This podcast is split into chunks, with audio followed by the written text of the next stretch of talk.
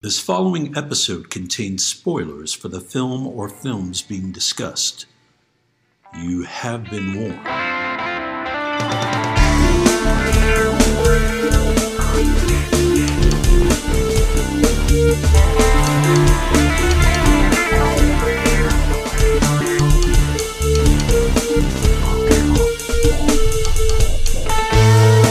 We all remember the big moments in the movies we see.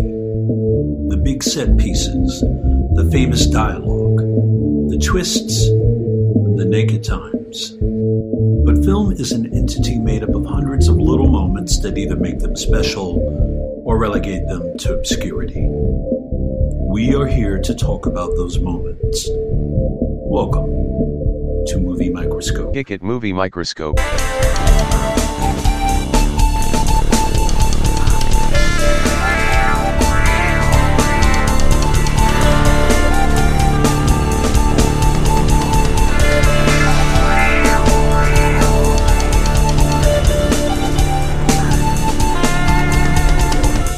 Today's episode is Into the Grizzly Maze. Ladies and gentlemen, welcome to the latest Movie Microscope. My name is Nick Nunziata, and I am your gracious host. Alongside me, the multifaceted, multidimensional, multi-grain, and Nick Multi, encrusted Justin Wydell. How's it going, Just?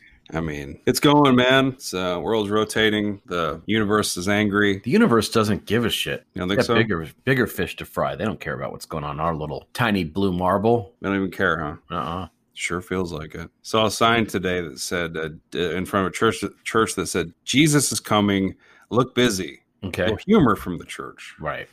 And then there is a picture of Busy Phillips. Anyway, how are you doing?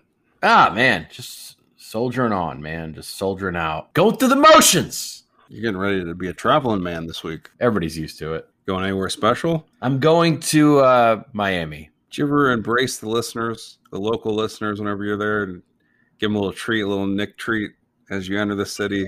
No, I'm, I'm in and out like a goddamn seal. Do you ever get any requests for your presence? You know, you're, to, to show up somewhere and meet somebody for a coffee? No, that'd require the listeners uh, speaking out. Maybe you have maybe you have a, one or two Miami listeners that would be thrilled to to put a face to a voice. You know, you guys just talked about The Brood. Here's one on me. You know, put their arm around you. Swap COVIDs. Mm-hmm. Yeah, it'd be cool if COVID takes on. It's like the, uh, it's like the alien a little bit. It takes on a little bit of the host, you know. You think so? You know, there's that alien that had the dog in it. And COVID's got a little bit of a little Justin COVID. Oh yeah, I see what you're saying. Yeah, it assimilates to an extent. Kind of gets its tethers in, changes you forever in a great way. I'm gonna zoom in on COVID real quick. Relentless, not letting up, dangerous, more and more. I mean, if you believe the media, we've been we've been doing a COVID cast longer than the normal cast, I think, at this point, right? right? Yeah. And how would you rate? Would you say that we're one of the top COVID casts out there? Um, you mean as in listening to us is akin to getting COVID? You might be onto something. You know, we're like death and taxes. We persevere. There could be a COVID out there. There could be, you know, unrest. There could be perhaps a rising civil war in our country. There may be Taliban taking over cities, but we are eternal. We are forever until one of us dies, and then we're fucked. Here's a, here's one thing we do have in common with COVID. There's no reason for us. You know what I'm saying? What? How do we keep doing it? But we keep. Yeah, you're right. We keep it on. And the reason that here's the reason that we do keep going. We have to do every movie, right? right. Is that that was our mission statement, right? If we had a Wikipedia page, it'd be amazing how eerily similar our origin is to that of COVID. Because I was eating and I watched Bat twenty-one when this idea struck me. By the way, did I dream this or did they just announce that for Criterion, the Criterion Collection? You ain't Bat- dreaming. Is that Danny Glover and Gene Hackman? Yeah, I think so. Hackman is in Behind Enemy Lines as well, isn't he? He's in a lot of movies. Zoom in. Is Tommy Lee Jones? Wait. Behind Owen Wilson behind enemy, enemy lines. I don't know. Bat twenty-one. I, I tend. I remember Danny Glover and Gene Hackman. The, those two actors came to mind. Yeah, I remember that movie came out when I worked at the movie theater. So it was either eighty-nine or ninety. And I think you're right. But I mean, Uncommon Valor features Gene Hackman behind enemy lines. He's good at it. You know, Mm-hmm. Not much he's not good at, though, except still acting. Not good at it. I know somebody put a picture of him on the rec- the web recently that went viral, but it's an old picture. Why'd it go viral? Gene, they said, Gene Hackman's still out there. Here's a recent picture, but it wasn't. It was like two years old. It was from The French Connection, too. He retired. He started writing children's books. Yeah. A great man. Yeah. Has a, has a little bit in, in common with the director of today's movie. What's that? Gene Hackman. David Hackl. That is something in common. Yeah. Do you think Gene Hackman's ever ever sniffed at the script of Into the Grizzly Park? Into the Grizzly Park? Sorry. Is there something I need to know about? Did we get the green light? I'm sorry. I referenced your Grizzly movie. Your Grizzly, your Jaws in the Woods. This is, um, I meant Into the Grizzly Maze. Right. Yeah. Do you think this ever passed beneath Gene Hackman's whiskers? Unfortunately, no. On the way to the trash bin. Had this occurred in the in the mid nineties, he would have been offered that Billy Bob part for sure. Yeah, for sure. Or the Scott Glenn. Adrian Brody, by the way. Yeah. Was uh, circling this bad boy for a while. They decided that they wanted to get an actor that could emote instead. Well, Adrian Brody got to go in the woods and Predators, so he did. got his he got his wish. He did. He's gonna show up on uh, either Succession or Billions next season. I think it's Succession. Brody being kept afloat by Wes Anderson a little bit, I'd say, in his later years. I don't think he's being kept afloat. I think he's doing Kinda. fine. He's fine. I don't think he's really doing that fine. I think he's kind of just, you know, he'll show up in like these direct to D V D. Look, if you look at his filmography recently, you're not going to recognize most of those films. It's going to be like it's going to be it's going to be like Wheel, Cavalcade. Now, which is the guy that got cut out of Thin Red Line? Or was it Ivor? Lift Lick, huh? What'd you say? Who Is was the guy Lick? That got cut out of Thin Red Line? Was it Caviezel, or was it Brody, or was it our boy Ben you Chaplin? You do not cut Jimmy Caviezel out of anything. You cut Adrian Brody from that film. You got him out of that picture, and that's exactly what happened. They excised his performance. No, it was somebody else actually. It was Brody. Mm-mm, Brody. He kept Caviezel in. Old Terrence Malick. He knew. He knew. He knew his golden goose. He knew who gave an outstanding performance. Says we got a fine catch here. Yeah, he left. Uh, he shredded that that Brody film. He left it on the cutting room floor for sure. But Ben Chaplin was in it. Am I am I right? Yeah, Chaplin's in it. Okay, we're talking a lot about movies, folks, but we know why we're here. It's Movie Microscope. It's a show where we zoom in.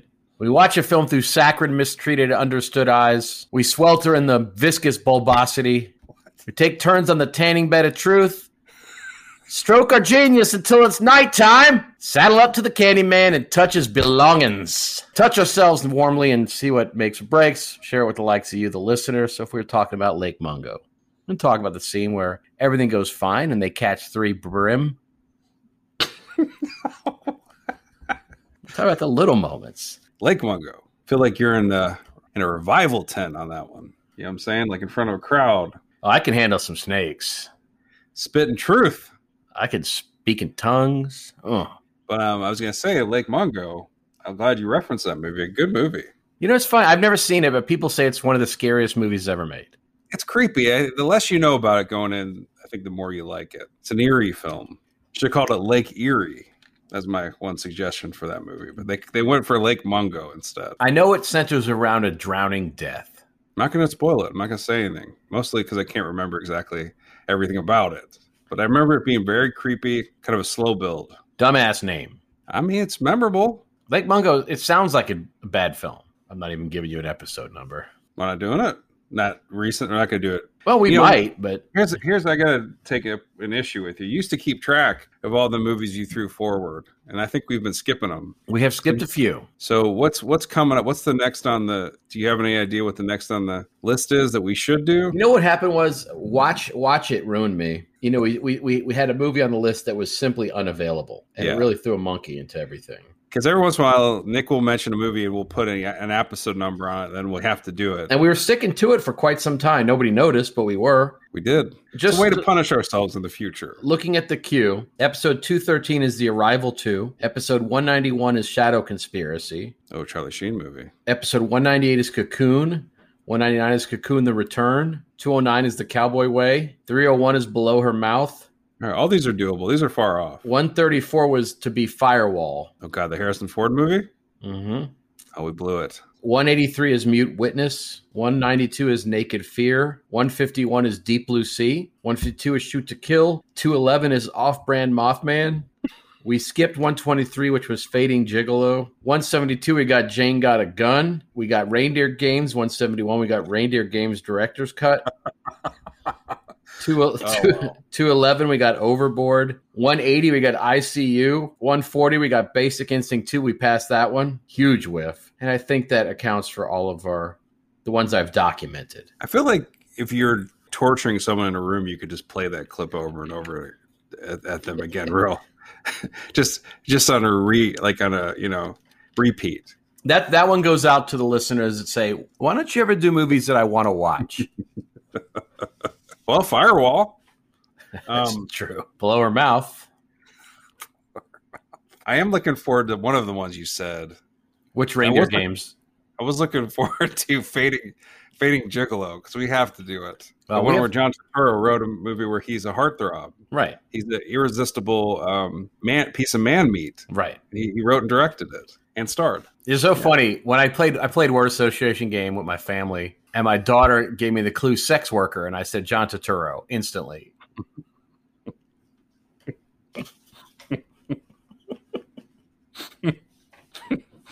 Is this a true story? Or you're just making this up because I can't tell anymore. Yeah, I like to play sex association. So today we're doing a big one. We've been building towards it. Some would say uh, this movie is interwoven into the D N A of The Microscope. And it's available on Netflix, by the way. So you actually can watch this one. And it actually, when you hit play, it just plays quite easily. There's no warnings. It just starts. So no red tape to go through. You can just fire up your Netflix app and just find Grizzly Maze and hit play. It starts. I, I logged on to Netflix today. I had to rewatch the movie for today. And then I logged back in right before. And it said, because you watched a Grizzly Maze, it just gave me a, a detailed map to a gas chamber. Well, I told you, I told you what happened when I hit pause to do something. And I looked Is up, that a Bear reference? I hit pause and Netflix had the gall to write, are you enjoying Into the Grizzly Maze? And uh, I mean, I was actually at that point, I have to say. But I thought that was kind of an invasive question. I didn't realize Netflix was so concerned. Netflix will release movies that just disappear, it seems. Into the Didn't they have that movie that came out recently, Gunpowder Milkshake? Yeah. It's a bad title, but... Awful title. Had some a good cast, and it just kind of dipped away. No, it's the algorithm. Is It's filing it away for the least moment. You know, if you watch John Wick or something on there, you know that shit's got to be recommended. I don't like the fact that it'll automatically start playing something else. Like, I, I, I fell asleep one night after watching something, and I think it was on Netflix. And then all of a sudden, I wake up, because I fell asleep, all of a sudden I wake up and I'm midway through an episode of a series I never even heard of. And somebody is, and here's how weird it was. The first thing I saw was something I haven't seen, was a today-aged Jeremy Sisto. I haven't seen him in decades. He does appear on T V quite a bit. He always is playing like a detective nowadays. Uh, there he was. was. Too Cool for School detective. Is that what was happening on that show? He was, I think he was a criminal. Do you ever think Jeremy Sisto ever gets mad, like at a waiter or something, and he just slams his fist down the table and screams, I was in Hideaway?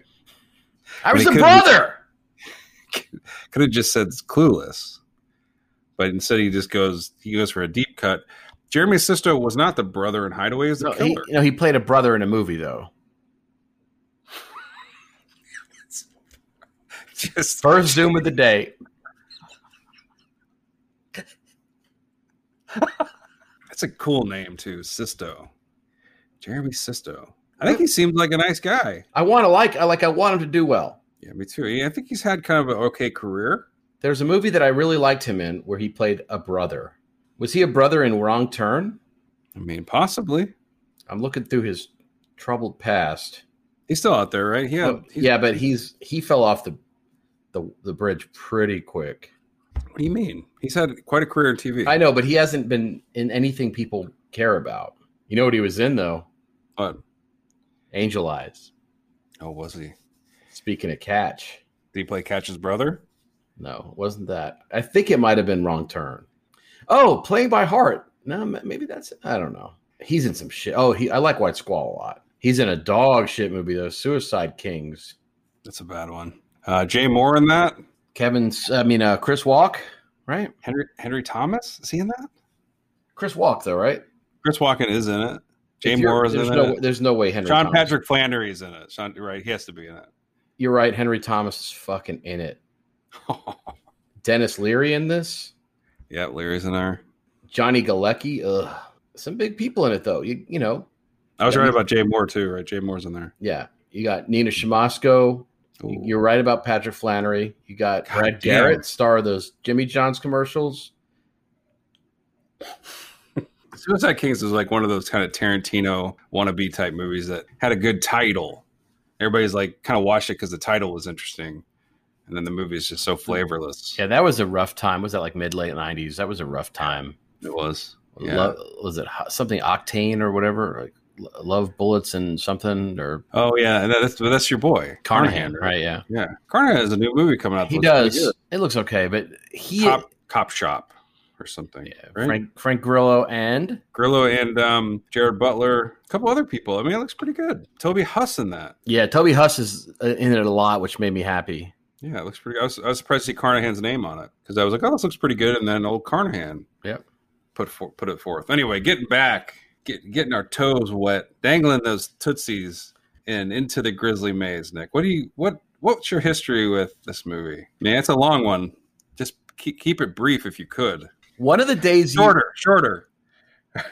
One of the days you were at my house before the pandemic, we would do this thing where we'd cycle through, just go on this rabbit hole of movies to tr- figure out what we were going to watch. Mm-hmm. And I remember this popped up. I don't even think we watched the trailer. I don't think we knew who was in it at the time. Mm-hmm. And we just thought the name was funny. It's like, well, we got to do it. And then flash forward, I watched it on accident about two weeks ago. And I said, hey, this might make for a good Zoom. And then you found out today or yesterday, whatever, as you were watching it, you'd seen it before, which is the latest in a long list of betrayals. I'm so sorry.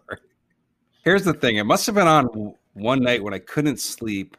And this is a perfect movie for that, right? Into the Grizzly Maze. It got a pretty good cast of certainly recognizable actors. Who's in this bad boy? You got Tommy Jane, James Mars, Piper, Den, Piper Perabo, Scott Glenn in here. Billy Bob Thornton shows up. You got a lot, a lot, a lot of our boy, of our Adam Adam Beach. Lots of show, him showing up on set for a day. Who's the cutie? You got uh, Michaela McManus. Yeah, Michaela McManus in there. Bart the Bear Part Two. Bart the Bear Two in this. Now tell me about this. So Bart the Bear was the fa- the famous kind of, you know, trained bear that showed up in The Edge, right? Right. And he was in The Bear, the movie The Bear. Right. Uh, trained by a guy named Doug Seus. Right. And so then Bart the Bear died. And this guy's, this is his bread and butter. He says, you know what? I can't let death stop my career. I need another bear. What does he name it? Bart the Bear two. It's a weird thing to Bart died weird. What happened? Found him in a closet with a fucking tube around his neck. He's got his, his pink thing in his hand. No, he got cancer of the right paw. And I'm not, I'm not kidding.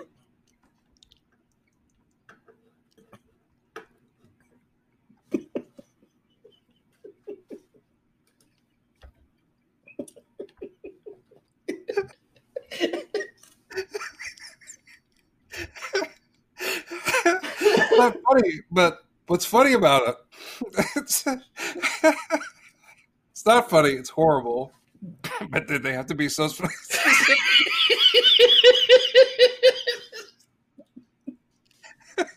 So that's T M I. Yeah. You know? Yeah. It's a weird thing to know. Anyway, so he got replaced by his sequel. It, it's like he just gave him. It's not his son, you said. It's not any right, relation. No relation. Just another bear. And this guy, it's almost like he didn't want to. He just wanted to say, hey, guys, look, you don't even have to call him anything. You call him Bart the Bear. It's fine by me. Right. The two is silent as far as I'm concerned.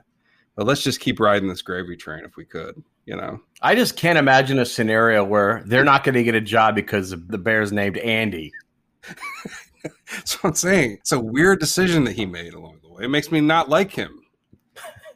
I don't you. So Nick, you we talked about this before. You worked on a movie, a horror film. You were a producer on a movie that involved a grizzly bear. That or at least one hundred percent true.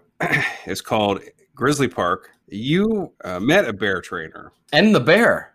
Yeah, yeah. So you saw this like relationship close up. Correct. And so what's that like? Like, what is it? Is it a weird thing? Is it like, is it, is it so not normal? Is it scary to see? Like, what's going on? Is it no, boring? It's, that's interesting. It's interesting. Yeah. They, there's a, it's a weird life that a, one of those animal trainers has to live where they're symbiotic to an extent with that creep. It's so funny because during the bear mauling sequences here, you could tell it's the, the trainer, Doug Seus, with Scott Glenn hairpiece on. You know, that's there's only like five or six things these bears can do, you know, on command. Yeah. And they do them a lot, and it's great. But yeah, it's weird. And, and you know, it's very you have to be very careful though. I know that you know even in our rinky-dink production, you had to, you couldn't be downwind, or you had to be downwind. You know, from that prick, couldn't eat nearby. He was in a cage, like right near the cabins, and you couldn't go around there. And they had the wolf as well. I mean, did you? Was the bear sweet? Did it? Did it do anything? Like, excuse me, interesting? Did it like? Was it have any? You know, like personality other than following commands? No. And actually nobody was allowed near it. Piece of shit. Diva. Did you do a little night tiptoeing towards that cage to see what's going on in there? Did the bear not want to perform ever? No, the bear was rock solid. They're motivated by food. So as long as you got, you know, like a like a, a bloodied up migrant worker, it's ready to go.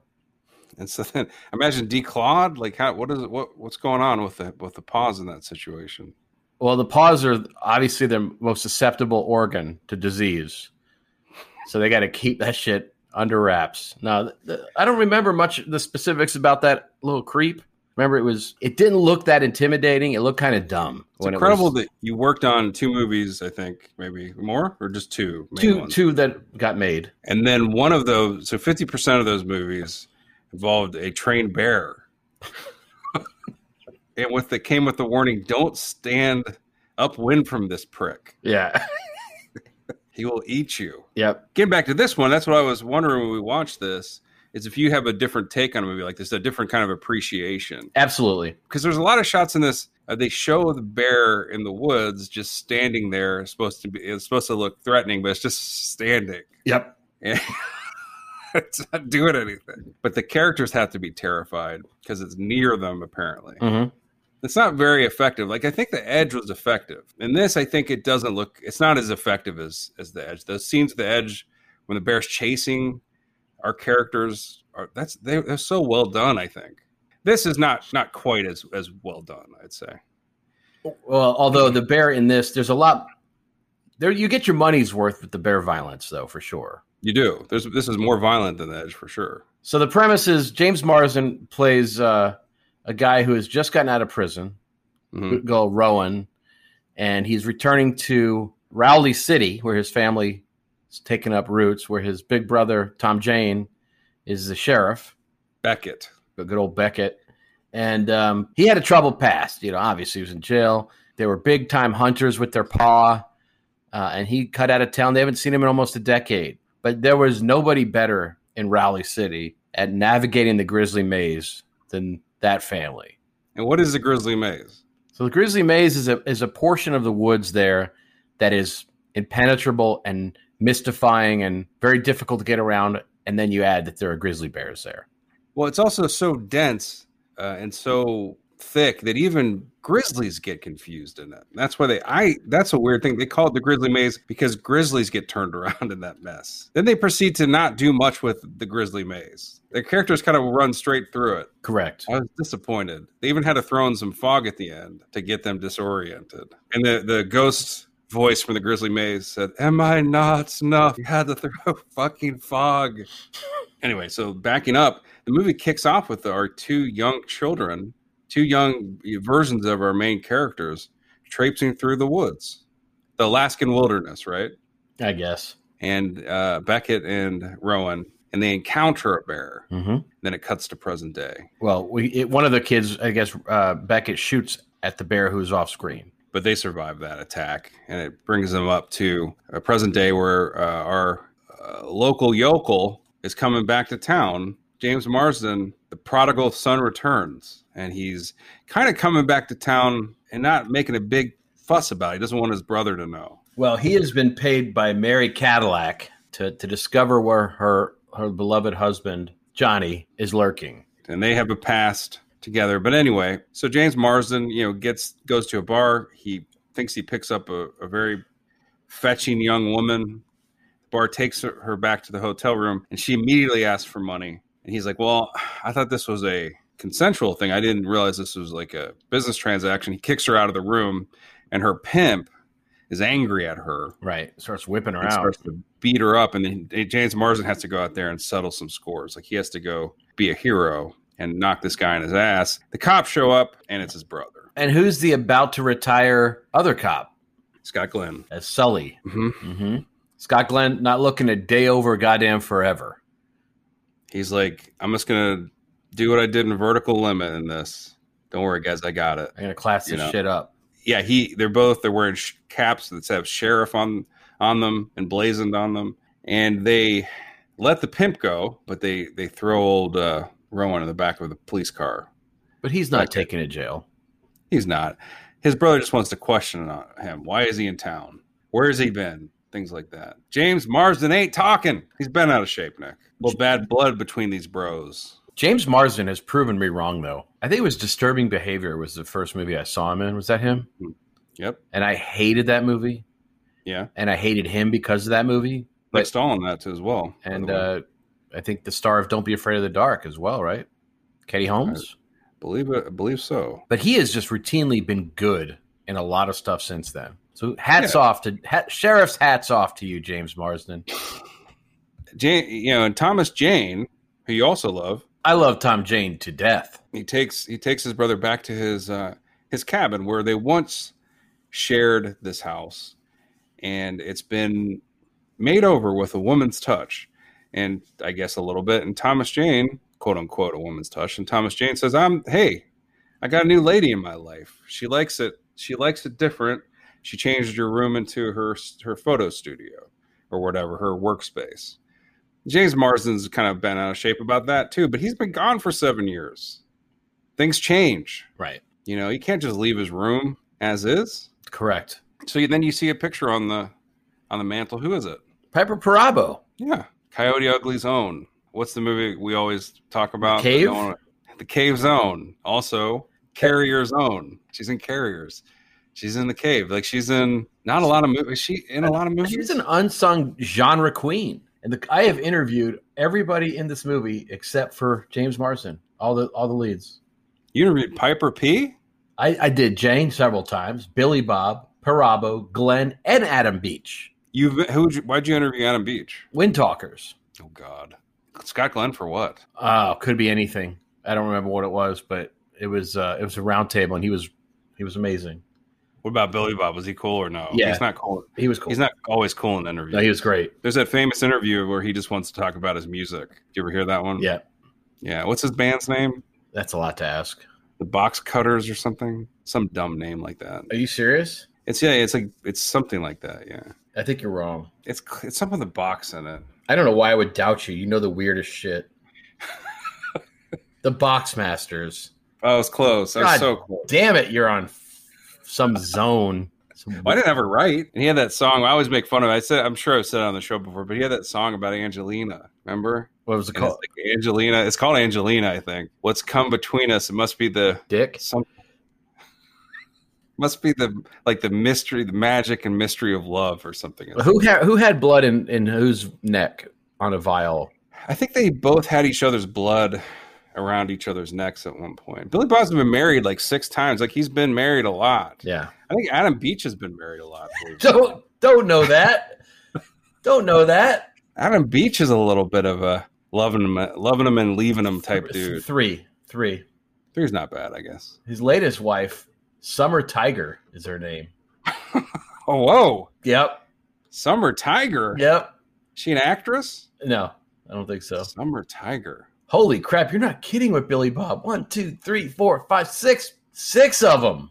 Zoom in. Uh-huh. He ain't done, son. He ain't done. How many kids does Billy Bob have? Oh, my God. Only five. My man has been uh, around forever. I caught a clip of Tombstone today, and he showed up in it. You know what I call a guy who's been married six times with five kids? Hmm? A box master.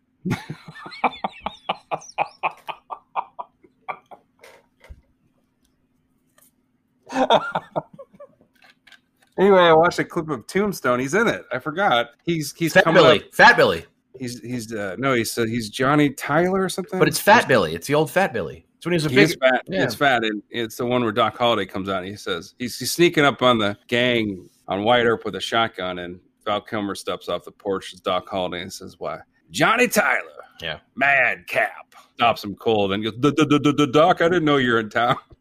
Uh, on a similar, this is before Billy Bob had that gigantic ego. On a similar know? note, Scott Glenn has been married for fifty-three years to the same person. Has he really? Yep. Oh, Scott Glenn, what a what a legend! Uh, he, he wakes up, he hears a raisin cough next to him. He's like, "Hey, what's up, sweet?"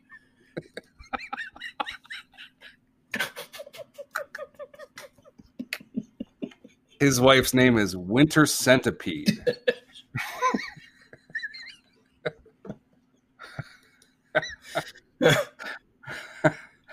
Anyway, so um, this movie kicks off with this brother. So the brothers are estranged. They're angry at each other. Marsden's being cagey about why he's in town, and he says, "I'm leaving. I'm going into. I'm going into the woods." Meanwhile, he, they cut to uh, Adam Beach, and he's working for some poachers. Adam Beach is Johnny Cadillac, and he. It's this weird thing in this movie where the poachers are like doing something that you know they're going to pay for immediately. They're cutting paws off baby bears. Yeah, I cannot believe my eyes. I mean, the first thing they do is cut off this bear's fist. And their dead baby bears are cutting off paws, and they're saying, what is it going to take for some fucking bear to come kill us? Is this not enough? Where is it? And so then um, you could tell that Adam Beach is angry. This is going on. He says, you have enough. This is enough. We don't need to keep killing baby bears and taking their paws off. And they shoot him. They shoot him in the back, and then he escapes, hides behind a tree as a bear attack starts to happen. Yeah, bear attack happens in a big way. Well, I think he doesn't. He he also he slits one of their throats. There's two of these these poachers. But then a bear goes into, they have a little cabin. The bear goes and wreaks havoc on one of the poachers and eats him real good. Yeah, he fucks him up. And you see Adam Beach kind of limping away, and you think, oh, this will be fun to catch up with him later. I hope he escapes the woods. The next time we see him, he's not alive. He's he's in a tree missing limbs, if I'm not mistaken. Yeah. He died of his gunshot wound, and the bear said they just gnawed his leg off, I guess, or something. It's so very weird. I mean, that's where we sort of meet the hero of the film. Mm-hmm. Red Machine. What do you mean? Red Machine. That's the bear's name. What are you talking about? The bear's name is Red Machine. I don't understand this. What do you mean? His name is Bart the Bear too. The character's name is Red Machine. What are you talking about? They call it Red Machine. The movie was almost called Red Machine. Seriously? Yeah. I never caught this. They named the bear in this? Well, they, you don't hear the name uttered, but the bear is named Red Machine in this movie. Okay, well, there you go. I think that is something that needs to be taken deeply into consideration. By the way, third bear movie we've done. We're doing great. Prophecy, Prophecy. The Edge. The Edge, yeah. We are cornering the market. What are we going to do? Are we, we going to do Grizzly Park at some point? Oh, yeah, absolutely. Well, we got to do every movie. Yeah, that's true. Well, does that count? Barely. So here's the thing. I, I mentioned the prostitute earlier. Her name was Kelly Curran. She got naked in this movie. She got naked in Into the Grizzly Maze. She sure did. She doffed her top. It's no problem. No problem at all. Happy to do it. Marsden kicks her out when she asks for money. Yeah. Worth it. He saw the goods for free is what's happening. I, you should at least give her some money, I'd say, before kicking her out. Worth it. The big thing is old James Marsden shot a man. That's his past. He, everybody knows he shot a man. He's in prison for a while. They don't know the circumstances. He seemed like a good dude when he left, but he left. Now he's an ex-con coming back to, to town, and, and he's like a, he's milk that's gone sour, Nick. You know what I'm saying? Mm-hmm. And Tommy Jane, he's got a cocked eyebrow at his old brother. Doesn't like what he sees.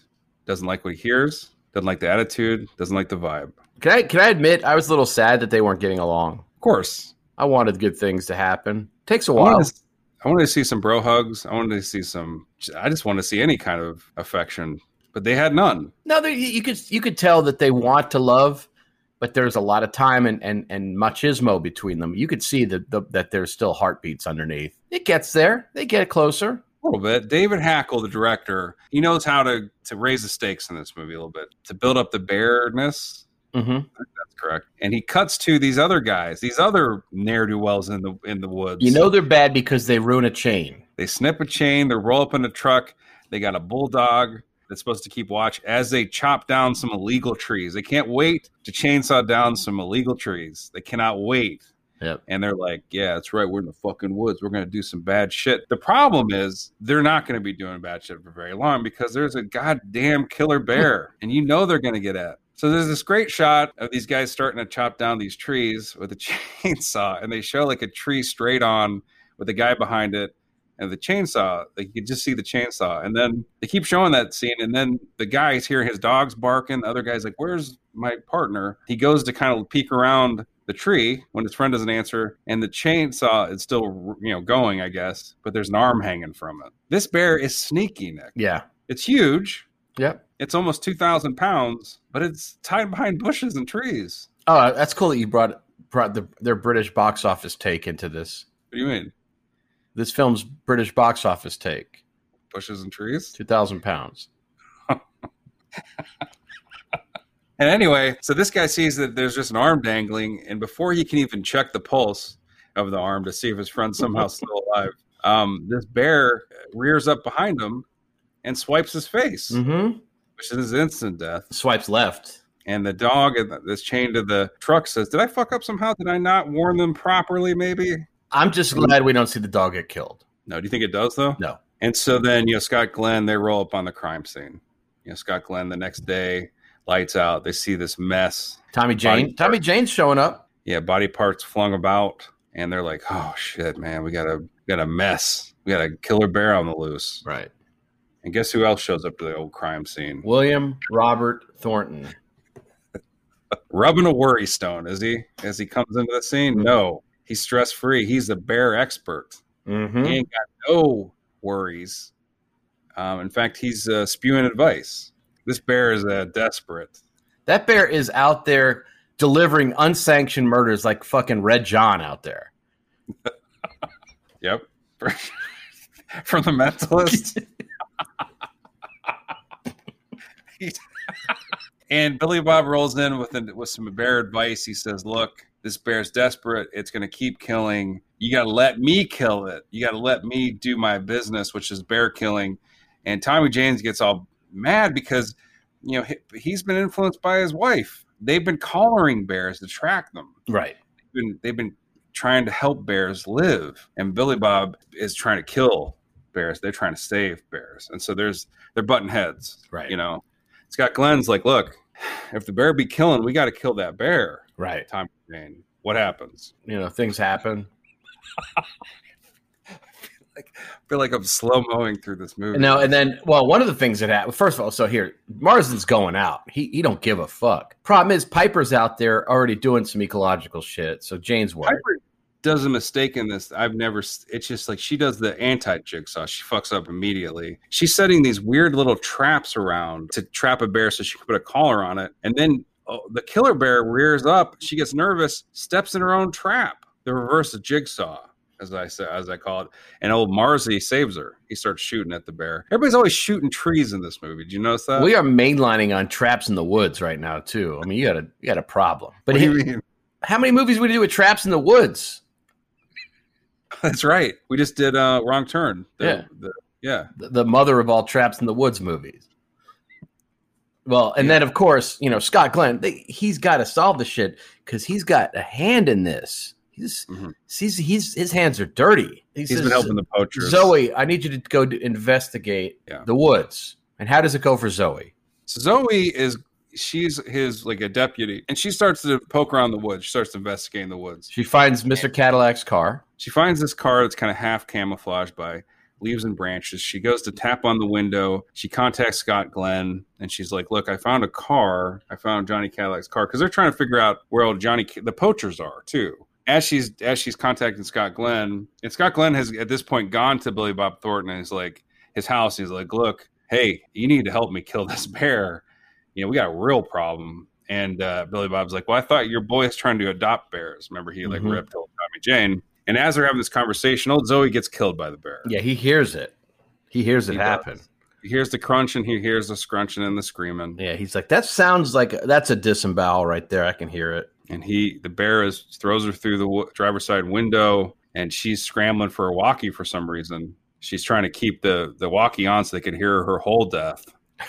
And as blood's going out everywhere, the bear is having a like a five course meal of Zoe, yeah, and dessert. And Scott Glenn is he's like, I think something's happening. Zoe, you okay over there? Yeah, it's not okay. No, it is Zoe's kitchen in this. she's getting she's getting jawed to death. She's getting chomped. Yep. She's getting split. Her insides are getting licked out. Yeah. She is dinner and dessert, and um, doesn't look like the sheriff's that worried about what's happening. He thinks maybe she's okay. Do you think she's dead? Yeah. He's right. She doesn't make it. But also involved in this is another lady who works, I guess, in conjunction with the force. Well, she's the coroner. Yeah. She's the hottest coroner in the woods. She is a babe, as James Marsden once knew before he left town. They had a thing. They're hot for each other. They had some kisses. They had some smooches. And then he left town, and she it left her in the lurch. But now she went to school and she's about ready to leave. Uh, guess who rolls back into town and into her life? But one James Marsden, looking super hot in the woods, looking handsome in the woods. Yeah, as at one point we have the four hottest Alaskans in the woods together. Let's go for it. Let's let's name them. We'll go in order of hotness. All right, mm-hmm. James Marsden. Right. Then uh, Michaela McManus. McManus. Right. Piper. Boom. But Tommy Jane ain't no ugly bitch himself. He's got that rough and ready and you know kind of tumble look. He's He's got. He's ruggedly handsome. He's a know. dreamboat. And uh, I thought you were gonna say Billy Bob for four, but okay, Tommy Jane, it's fine. Yeah. So there's look. The woods are happy. The woods are glowing. There's handsome people walking around in them. Yeah. In them, you know, they're used to kind of. And I like Adam Beach is no slouch. Well, got some by this point, in the film he is. But you know, the woods does have to endure some uglies as well. Let's be honest. Yeah, like well, but those get disemboweled pretty quick. Basically gets our plot kicking into overdrive. Everybody's in the woods. You know, the bear. Our, brother, our brothers, by the way, obsessed with two areas of these woods. And you, you haven't mentioned the we haven't mentioned this one first, but there's the Grizzly Maze, obsessed. Also obsessed with Dad's Flats. They can't stop talking about Dad's Flats. Yeah. That's where Dad took people out into the wilderness. Now, Dad was once partnered with Billy Bob's character, and his origin story is somewhat similar to like a Quint type character. Mm-hmm. It's that he used to take people out into the woods to kind of, I don't know. He'd like right frame it cool and um, to hunt, I guess. And then one time a bear attacked him when he was sleeping, and he was able to kill the bear by stabbing it in its throat. But then he went back out. This is what drove the partnership past the brink, is he went back out and started murdering bears to get revenge. He right. just started going like to town on the bears. But, you know, Billy Bob in this movie, kind of a hero character a yeah. little bit, surprisingly. There's another surprising hero in this movie. I don't know if you saw him. The bear. There's an, there's an aerial shot going over the trees, and there is mm-hmm. distinctly a spider web in the frame fluttering in the breeze. I saw that little cutie. I thought it was a moth. I think it's a spider web that's attached to the camera's lens as they're flying. And I got to think that little character had the time of his life. He's like, this little, this, this airplane looks like a nice place to create a food nest. Oh my God! I'm in the sky! I said, my note was four shot, little, the little cutie moth in frame, possibly. But you think it's a spider. Yeah, it was It was in one spot. I think it was flirt. I yeah. think it was a spider. It, it is. It's like shaking, right? Yeah. It's a little it's like yellowish. Something, yeah. That's a that's a little sneak, uh, little cameo, you know. I, I, I what a proud little fellow it must have been, you know. Oh, he's like, wonder what movie I'm in. I'll pinch myself. I'm a big Hollywood star. This is going to be released to all these theaters, right? Oh, it's going to be great. Everybody's going to see this. It's going to get delayed for three years. Does it? Did it get to theaters? They probably have to track down that spider's agent. That's why. Yeah, they had to get it, him to sign a release. Mm-hmm. The big rule here is you can't. It, Tommy Jane says you can't. It's illegal. You can't shoot a collared bear He tells that to Billy Bob over and over. You can't shoot a collared bear. He's worried that he's going to shoot a collared bear. Yeah. Or a bear in formal wear. He can't do that either. That's right. Any type of shirt and pants combo. Right. Don't shoot that bear. All right, let's see here. I'm going to go through my notes. I feel like we're going slow-moing through the movie, which is fine. I like to I like to make this one last. I don't hate this movie. Here's it's not, it's not great. It's not great, but it's fun. I, I, rolling around. I like the actors. They actually nobody is hamming it up in this movie, which I really like. No. Billy Bob to an extent, maybe. But Marsden, like so, Marsden, his, his don't name, you dare say a cross word about James Marsden. You put a picture on Instagram today of him standing like on stoically in the woods, right? Like he sat in the woods. His character is just kind of impenetrable in the woods, and I mean, the other character's trying to penetrate. They're trying to get past that rock hard exterior, get to the soft core. It's not his fault. He is so fucking Joseph Campbell. It hurts, man. I mean, think about this. The guy went to went to the pokey for a crime he did not commit. Did the- we don't know his we don't know his heroic backstory yet. We, you know, he's not in prison for anything that bad. You know, he's there's something happening that, that you could still love him from, but you just don't know what it is yet. He's a man of great character, and he's he's got his demons, and you know, uh, you know, he's out of touch, man. He's it's a lot to take in. He's been in the in the slammer for eight. Mm-hmm. You know, he's in the, the place where he lived his greatest moments, and it's kind of passed him by. He's trying to come to grips, man. You got to give it to him. So yeah, I think he's entitled to a, a cliffside sadness. Look, they're out in the woods. They're at this point.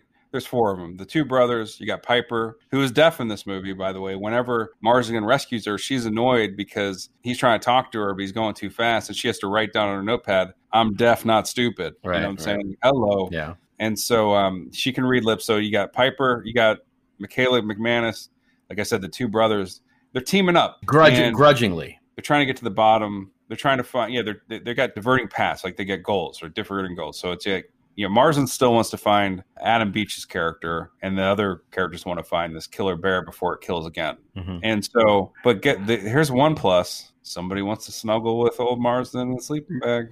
You know what I'm saying? Yeah, might be a killer bear lurking around. Here's where where this film actually surprised me, because there's a scene where they are in a tent. See, it's weird. Marsden's supposed to be keeping watch. He's got the first he shift. Is. He does. He said, "I'll keep watch," but it gets cold outside, so he gives up. Yeah. Typically, you tell somebody else to go on watch, but anyway, we're not going to fault him. He's been away for eight. But uh, he goes in the tent. He's kind of looking at that beautiful thing next to him. She wants yeah, to broke back it a little bit. She covers him in the cloth. They're staring, and all of a sudden, what happens? The bear decides to uh, interrupt this uh, smooch session. Almost, they never get lips to lip. Right. You know what I'm saying? Right. The bear grabs a leg and the, the lady leg and starts pulling uh, the tent. Marsden does a weird thing to try to save the day. He grabs his um, estranged girlfriend's hand and then takes a knife and tries to plunge it into the ground to stop this bear from yeah. you know, pulling them any further.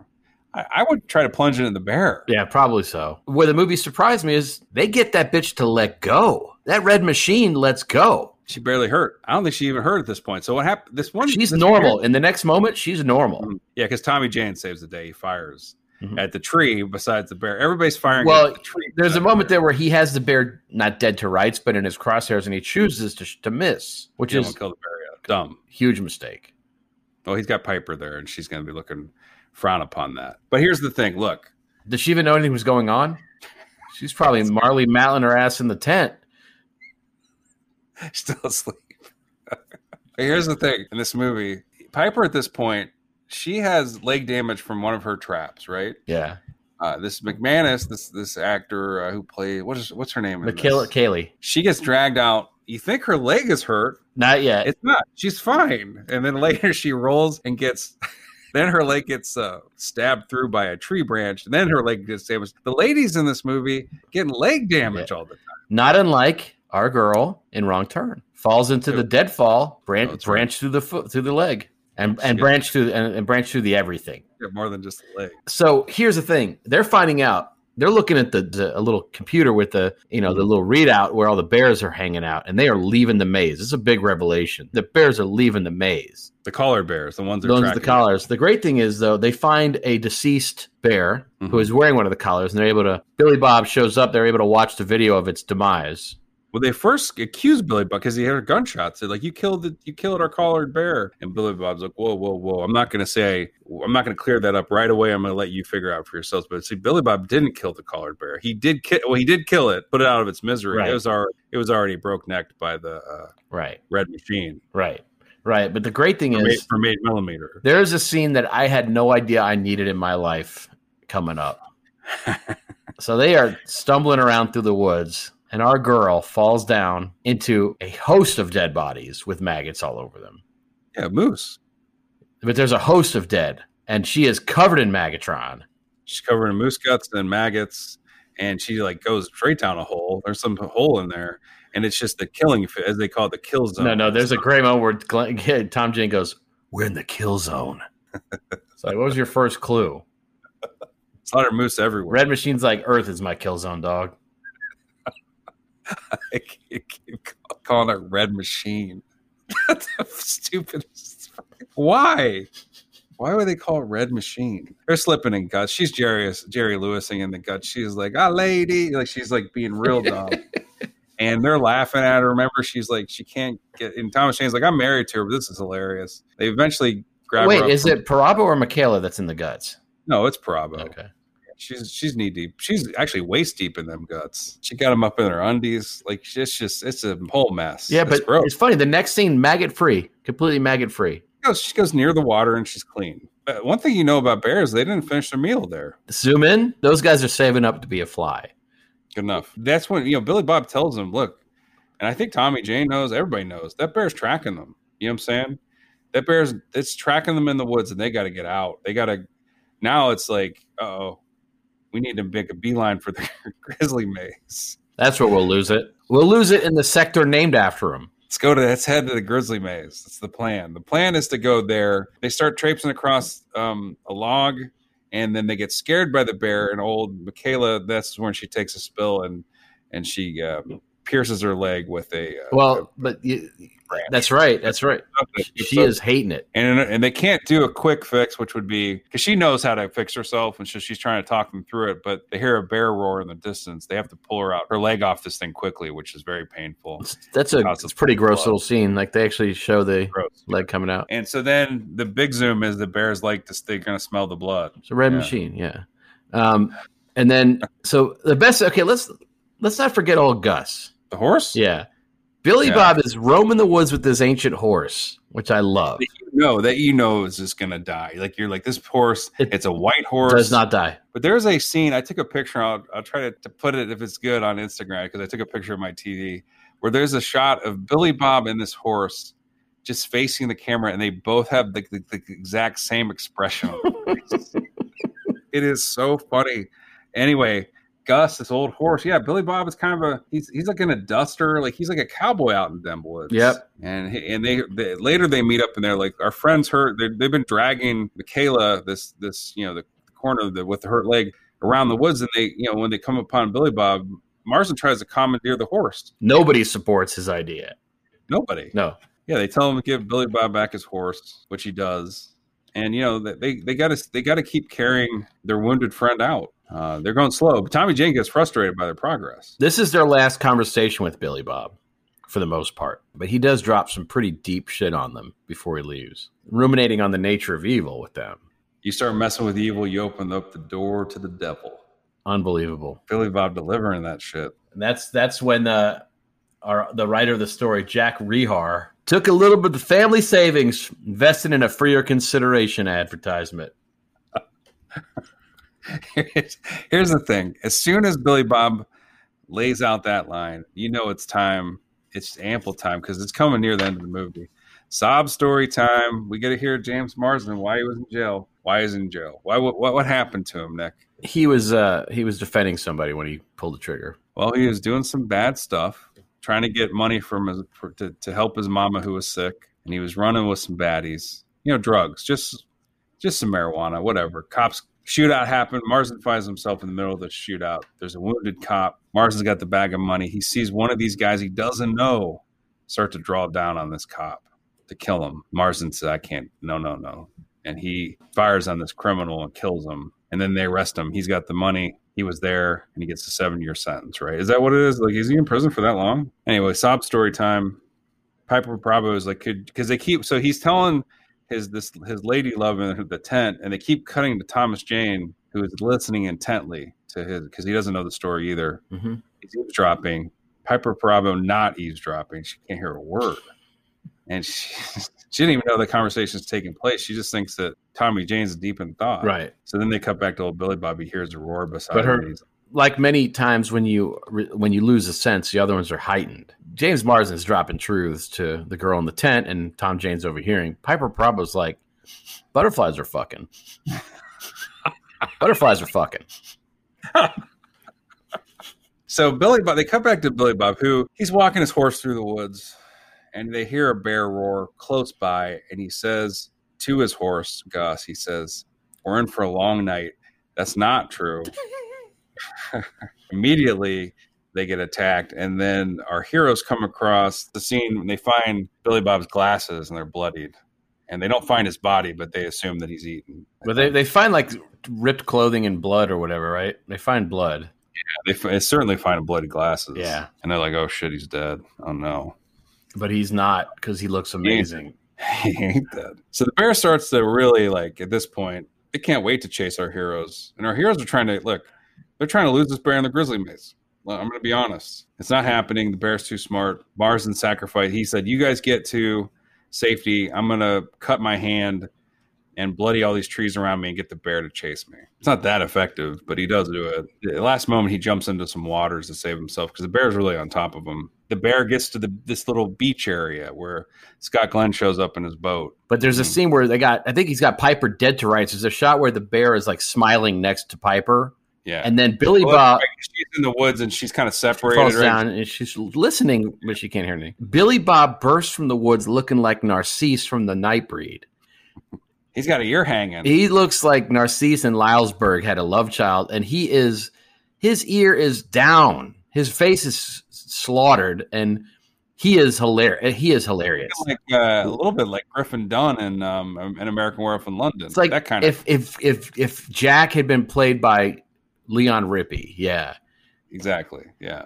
His ear, and, his uh, ear is down sideways. His face is shattered away, and in, he's deadly serious. And he is there to save the day and confront that bear. How's it going? He got, he gets a shot in. He gets, gets he gets shot, two he, shots in, and then click. And then he runs out of ammunition, and the bear decides to take swimming lessons in his body. Is that he whips all the Billy Bob Thornton alike around them woods, up and down around town. Yeah. And um, gives him the Zoe treatment. Yeah, well, the thing is, there's a little bit of bad blood. Red Machine hates this guy. So, and I, what's not, what's, yeah, what, what's, I thought kind of weird was in Tommy, Thomas Jane said, great, let's go. And they, they get out of there because he's distracted. Well, they find the they, boat, they find the boat that Scott Glenn had used to try to find them. Uh-huh. And they are like, it's like a little cute, uh, special boat, and then they're out there. It's the, the two girls and Tom Jane, and, and they do call them girls in this movie all the time. Did you notice that? Yeah, let's get the girls to safety. And then uh, they're they're getting their shit together. And all of a sudden, Scott Glenn, he's fine. He's there. Yeah. He's like, "Hey guys, I'm, everything's good." Tom Jane says, uh, "You kind of were shitty." He's like, "Yeah, I was. I was a shitty, shitty person." Well, so this has to happen pretty fast. So Scott Glenn's there to rescue them. And Tom Jane gives him the, I don't, I, I work for you. I loved you, but I think you've done something bad. I know about it. Scott Glenn says real quick, he's like, look, I'm retiring. I need money. And as soon as he says that, he gets this little like excuse out. And you don't hate, you don't hate Scott Glenn. I don't hate him. Impossible to hate Scott Glenn. Even if he's a, he's helping the poachers, he knows he kind of like did some bad shit. He feels bad about it. Mm-hmm. The bear decides to take out uh, all his frustrations on Scott Glenn. So many frustrations. And he whips and he whips him around that little rock beach, and then he goes for the, I don't know, did he die? I can't tell. He bites the living shit out of Scott Glenn's face. He yeah, snacks he, on that entire face. He likes the face. He's he he's he thinks it's like a little Debbie or something, and he just has a little snack attack. And then he has red blood mouth. Yeah, he does. Yeah, there's a shot of him celebrating the, the the the fresh harvest. How do you think they do that? How do you think they get his mouth that red? Is it a computer? Did they throw him? Did they make him eat paint? What was happening? No, I mean, our, our you know, our our bear trainer, you know, Doctor Mm. Seuss, melted some melted some Twizzlers real quick, threw those threw those suckers in a hot pot, and threw it onto the bear's face. It's obvious. There's only one way to get that effect. The bear needs Twizzlers.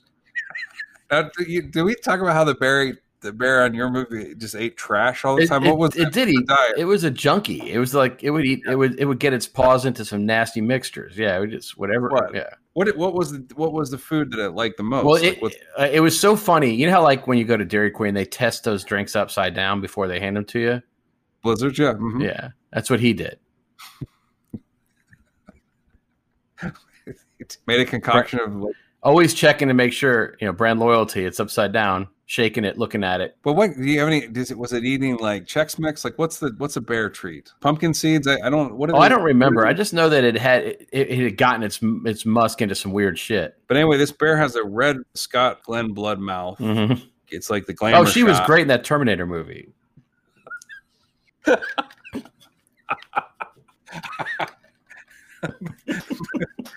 Bloodgood reference. Um, is she still killing it? Bloodgood? Is she still, is she still out there? Most recent work, Downton Abbey. Got named by an alien that was just learning to communicate with humans. How's her COVID? I wonder. Is she? Because she really isn't in a lot of stuff, right? Um, you mean casting calls? But she was. Was she good in that movie? Irrelevant. Yeah, so man, the beach is getting the, the rock beach is getting splattered with blood. You know, everybody's trying. They, they're Scott Glenn is getting killed. They make it to the boat. Our heroes. You know, Marsden. Last time you saw him, he's oh man, he dove off a cliff into the waters. You don't know where he is, but his friends are on the boat trying to get away. The bear is finished snacking on Glenn. It makes for the boat. Uh oh, everybody's in trouble. Guess who shows up? Hero mode, Marsden. Yep. You know. And he starts shooting at their dumb old bear, his little pop gun.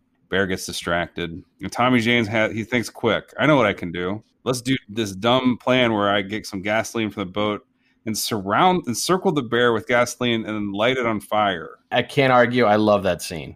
And so they light on fire. The bear's encircled in flame. Everybody starts to high five like they just killed the bear. They start slowly getting on the boat to leave. Mm-hmm. Bear is not dead. No, not even. Not even. A bit. Barely bothered by the flames, just kind of goes through the flames. It doesn't even have like a burnt, doesn't even get singed. Well, I think we find out that the blood of Scott Glenn has a fire retardant element to it.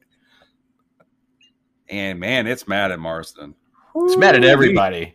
Yeah. It's especially mad at Marsden, though. And it starts throwing Marsden around like a rag doll. You think he's done for. Well, there's an axe. There's an axe that is attempted to be used. There's a hilarious shot where Piper Perabo fires a flare gun, and the flare ricochets off the bear's back. Uh huh. Ineffective. That, I tell you what, though, I I I could live with that in an animated GIF. I could watch that ricochet all day long. Bear does not feel that that that flare. Michaela, poor Michaela, is, is helpless because she's really hurt. But yeah, Tommy Jane's, you know. So then the bear has old Marsden underwater, and he's like trying to eat his back. Mm-hmm. Him down. Marsden can't reach his knife. Tommy Jane comes with a, uh, a like a fire axe and just hits it in the ass. And the bear doesn't like that. He rears up and smacks Tommy Jane across the world onto the boat. There's a lot of like the violence that is bestowed on these two brothers is not inconsiderate. They are men. They are bare handled. And oh my god, yeah, the bear is, is very angry. And then, but Marsden remembers the story of Billy Bob. Uh, saving himself, and he stabs that stupid fucking bear, that piece of shit, in the throat, and it just hangs there. I can't believe it's dying, and then it dies. Right, and Marsden saves himself, mm-hmm. and everybody's disappointed. Well, the would- well, the thing is, the boat is ravaged by that point, so they're still at a disadvantage because they are bloody as shit. The boat's useless. They got a long journey through bear territory to get home. And that makes me sad because what they do, I think, the, do the characters kiss? Like, is that how this movie ends? I don't remember. I know that Marsden does get smooched at one point by his long-lost love. Here's the thing. As soon as they're safe, I hate when movies do this. As soon as they're safe. Credits. Credits. They show the woods, credits. I want to I want to hear. I want two weeks later, don't you? I do. And that's what we're here to provide, Nick. ten million dollars this movie cost. That's it? What do you mean that's it? A bargain. It's a fortune. Yeah. By the way... Uh, the last shot should be they, they, they, we find out that they, they made it home, right? Last shot is uh, three things appearing on Indeed. Policeman wanted. Now look, you're out in the woods, and there is a, a slew of cables leading up into a treehouse, and up there is the buzzingest sound you've ever heard. You climb up that knotty ladder, and sure enough, there's a tattoo chair, and it's your turn to get something from Into the Grizzly Maze and blazoned into your skin. What you doing? That's such a good question. So much to pick from this movie. You know that famous scene in Predator where Schwarzenegger and Weathers are like like locking hands and their muscles are out? Yeah. So I've got Marsden and, and Tommy Jane like doing that, where they're like both like shaking hands or having the grasp of strength, and each bicep a grizzly's bursting from it. Oh wow. Yeah. I feel about this too. That's actually a badass tattoo. Yeah. That's perfect. I, I would get I mean I you know how I always want to get a Piper Perabo tattoo, right? Yeah. So there's a scene fo- immediately following whenever Michaela, the, the coroner, gets stabbed through the leg by a branch. Mm-hmm. And they rescue her. They pull her off that branch. And they cut to Piper Perabo. And she's huffing two backpacks. She's got her backpack and she's got the injured woman's backpack. And she looks super annoyed. Like she's mad to be carrying, huffing these packs. So that's what I'd get. I'd get her double backpacked Piper Perabo on my, on my back. Isn't that perfect? Look, film's rolled. Mm-hmm. Credits have passed, but lo and behold, there's an extra scene left at the back of this movie for you. What's your what's your stinger? The boat speeds away with our heroes jetting across the water. Bear dead, the water lapping at its its its carcass. And then you see you hear a, oh, you hear Scott Glenn. Hey, he's not dead, and he just kind of crawls toward his backpack, pulls out a first aid kit, and puts a Band-Aid on his face. One of those small ones. You see him take the Band-Aid out and apply it to his no face. He's got nothing up there. Nothing. Nick. It's nothing to stick to. It just falls into the nothing cavern. There. Right, but he's fine. I mean, other than that, it falls into the cavern of his face. He does sign language to no one, and the subtitles read, "Maybe I need two." And then People Magazine cover has him on one side, and the radio operator from Saving Private Ryan on the other says, "Separated at birth?" So Billy Bob's massacred remains are lying in the forest near the river. You hear little footprints. Beep, beep, beep, beep. A little freshwater crab saunters up to that face of his, just grabs a little piece of loose skin, ingests mm-hmm. it. And you watch yeah. his little stalk eyes like light up. He inherits mm-hmm. Billy Bob's soul. No way. The little crab. Sideways walks down to the beach, and all of a sudden he's thinking all this. He's like, bandits, bandits. He's like thinking of all these cool things. He's thinking of his movie. He's like, Angelina Forever. He's like, it's cute. He goes in the, you know, when a crab goes halfway in the water and they make bubbles come out of their little mouth. He's like speaking, he's speaking truths about Billy Bob. He's like, sling blade. You know, he's like having a great old time. Hops on the nearest skiff, and I'll be goddamned. Blues Bar, Midnight, whatever they're called. The box burkers, box masters are out there rocking out. And they slowly unscrew that microphone stand and put it all the way down to the ground. And our little fucking Jedi starts wailing. Smallest harmonic you've ever seen in that fiddler claw. It's a, it's a feel-good story. You can't stop him. I, I I wouldn't be surprised if he lives forever. So look, uh, money's cleared, waivers, it's in the bank. You've been given the budget to do your own sequel to Into the Grizzly Maze. What shape does it take? Mine's a little esoteric. A little body horror. Oh, wow. So picture this. There's a children's book company that does, you know, like word games and puzzles and all that. It's like a collection of all that. And they do mazes in there, right? Mm-hmm. They slap the Grizzly Maze in there. The Grizzly Maze is a maze in the kid's book. Oh, God. It's very difficult, but if a child solves it, he begins his transmogrification into becoming a grizzly bear. Slowly but surely. Nipples out. Like it starts weird, starts to nipple out like a bear. Little pieces of fur start to break through. It's very slow, over months and months of time. Okay. And by the time they realize something's going wrong, it's too late. And and we get to see this first on, full on, man. So like a kid curled up in his bedroom, like he's got, you know, Stereo Lab playing. He's like sh- shrieking. Stereo. Is it a hard puzzle because, or is everybody turning into bears? Super hard. Only the real smarts. That's what's so weird is this body horror exercise. Very Kafka-esque. He, the smartest people become bears. Right. Okay. Well, my movie picks up. No characters returned from the, the, the first one. That's how we get our financing. And um, the movie starts with Gus the horse screaming through the woods. The horse is screaming, and it is just panting, bumping in, you know, to trees, just wildly. It just runs almost to death. It stops by, you know, kind of kneels down at a campsite, licks some high, you know, there's some, oh, what do they drink at the camp? You know, licks at a canteen that was left there. Mm-hmm. Something gets on its back. You think it's a human? It ain't. It's a bear. That bear, it's, it's not a heavy bear because that would kill the horse. Mm-hmm. It's a smallish bear. And, you know, it's like one of the, it's a nice bear. Mm-hmm. And it, it befriends Gus and it rides Gus. And this, it turns into just a, a partnership movie where they're just bear and horse riding through the grizzly maze. Lost as can be. Yeah. I mean, you can't get out. Right. Right? And that poor bear's been lost in that maze, going crazy, and thinks this is his way out. But Gus is dumb. He doesn't know what to do. So that's it, right? It's adorable. Eventually, the movie just fades to black. I think it'd be great. There's no escape. There's no escape. Ultimately, Gus is forced to kill and eat that bear. Gus is forced. Never. They're... They, the end of the movie is they, they're starving to death, hoof to paw. You know what I'm saying? Right. And the movie fades to black. What do you think? He bear, he bear friends him. Look, so. What was your tagline to Grizzly Park, Park that was so good that they didn't use? Uh, a bear will shit you in the woods. It's, it's so good. They didn't use it. No. They did. It's going to be a bear. And Simon, my buddy, who's an artist who uh, I think he listens to the show, uh, his was "You'll Shit in the Woods," which I thought was great as well. That was good. Look, you've been given the financing to have your own business related to Into the Grizzly Maze. Big time. No thanks. test, test, destined to fail. Pockets turned inside out as soon as they mentioned the idea. Okay. Pay port tax of fifteen dollars. So, you know, like Ted's Montana Grill is a it's a restaurant kind of themed around wild game, you know, buffalo, mm-hmm. bison, all that kind of stuff.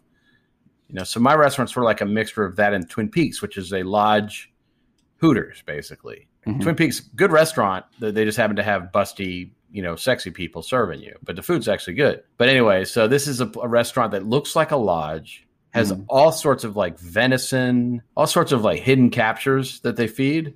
So you go in there and, you know, you pony up, you got to wear plaid, you sit there and they, and they bring you out the gamey meal of the day, you know, bison, buffalo, deer, you know, little, what else lives in the woods that people eat, you know, horse, you know, like us.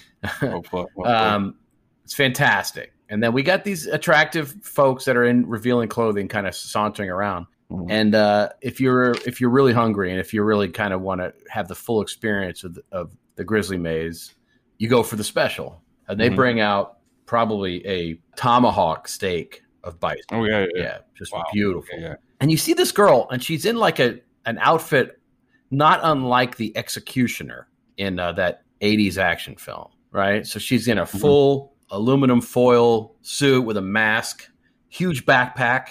She's got like a flamethrower in her hand. She's just wandering around. Nobody knows what the fuck's going on until you order the special. And she comes out there and she fucking fires, the, like she fires the flamethrower all over your table, burning the meat to the perfect perfection. Wow. You know, it's, I guess they call it medium rare plus, you know, pink on the inside, but a little char on the out. People are sure. clapping. People are going shit wire. And then she mm. backs up into the kitchen and a girl in an identical costume comes out. And then the lights go down in the house. Spotlight goes onto this girl and you hear the restaurateur slash barker in the kitchen go, she's got the maggot gun. And this girl shows up with this maggot thrower and just f- shoots maggots all over the restaurant. Hundreds and hundreds of thousands of maggots all over. Sure, yeah, yeah. And, and, and, and people are in like a frenzy, you know, just, you know, receiving it. Every open hole filled. Perfect. That's a special. And, uh,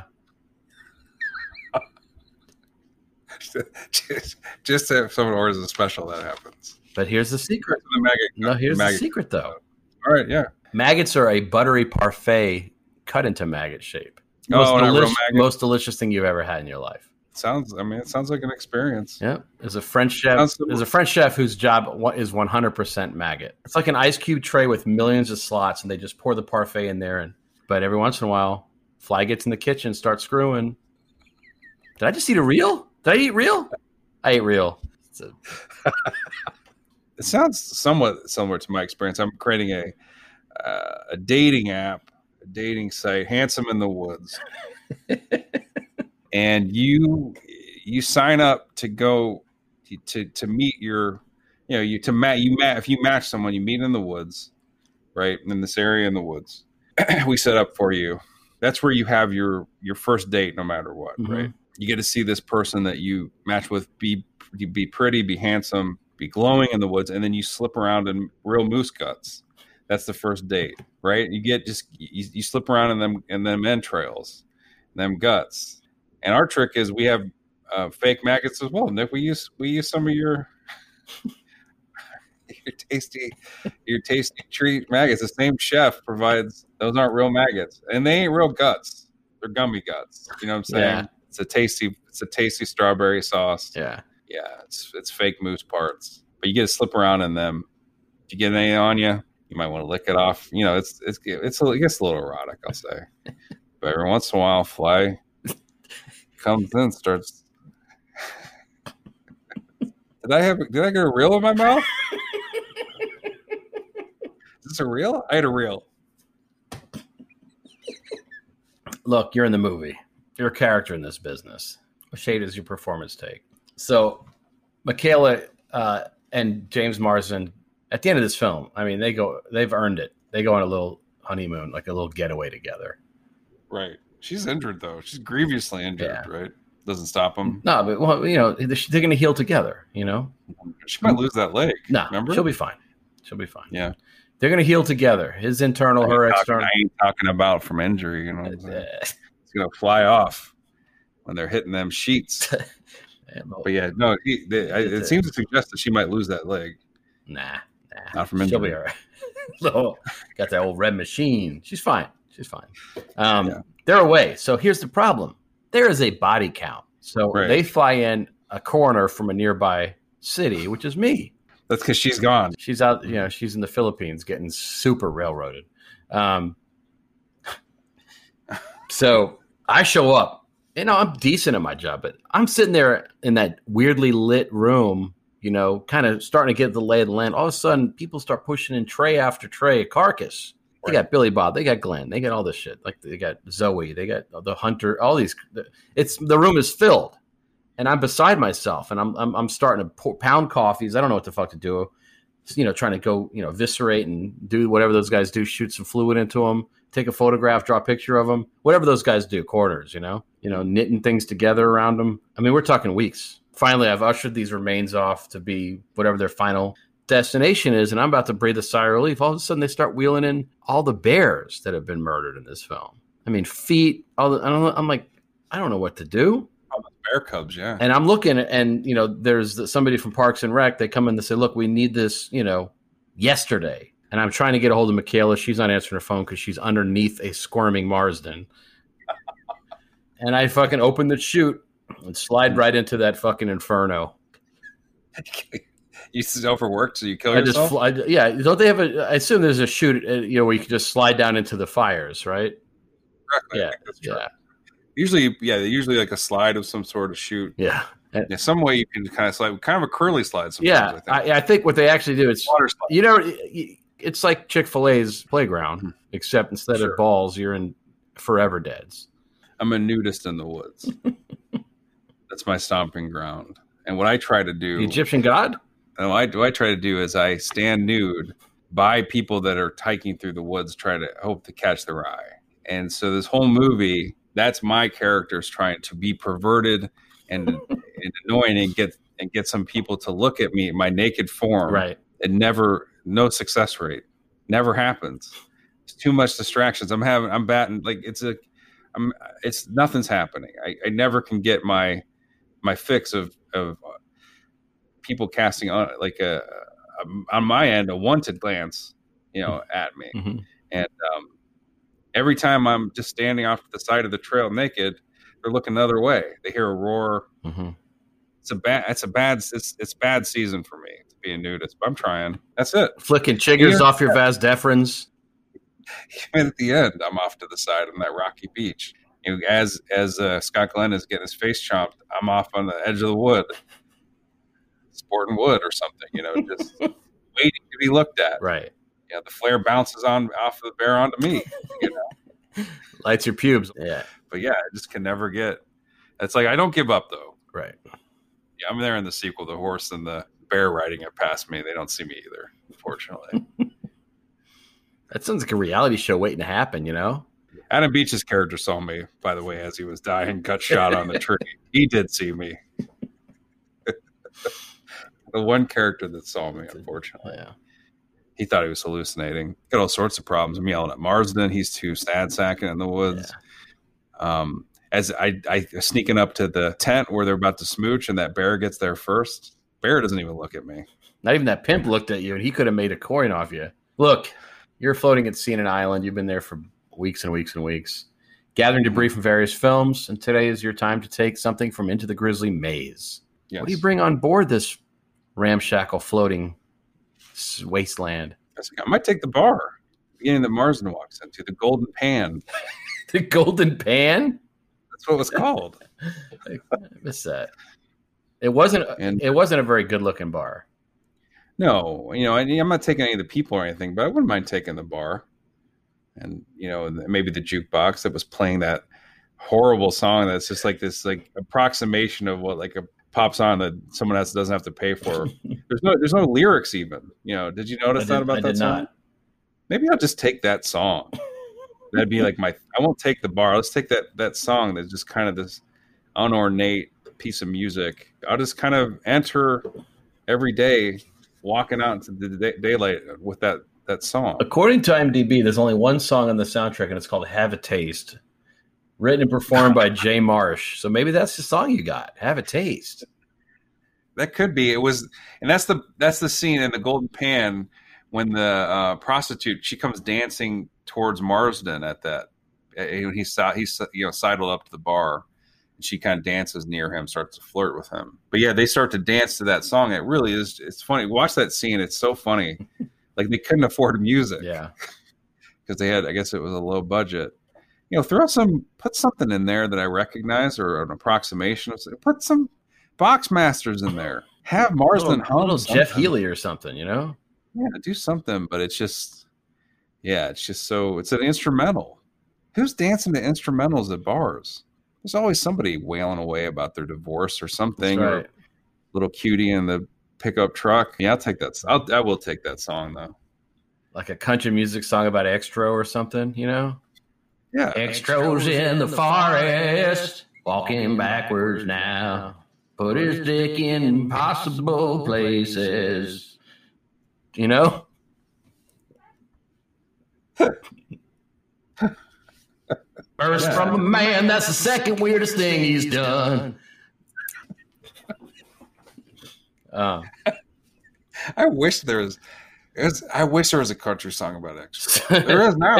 There is now. So uh, you look at, you look across to my island with your binocs, and you see me, and I'm like, I've got a measuring tape, and I'm like, like near the beach, like measuring like a square. It's like, you know, ten feet, ten by ten kind of thing, right? So I'm like measuring, and then you see me scratching my head, and then I'm like, I, I kind of stop and I think for a little bit, do some equations on my notepad. I do, I measure again, twenty by twenty this time, and I'm shaking my head, it's not big enough.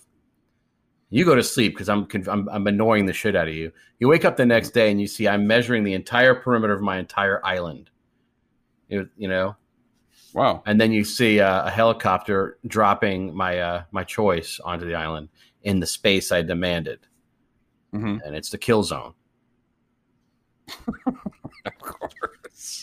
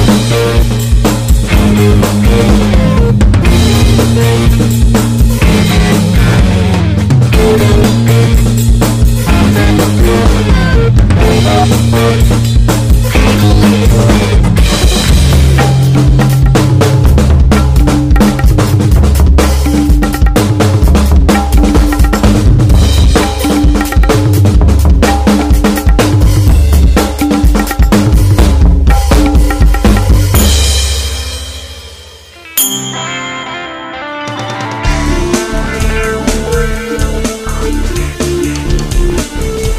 be right back.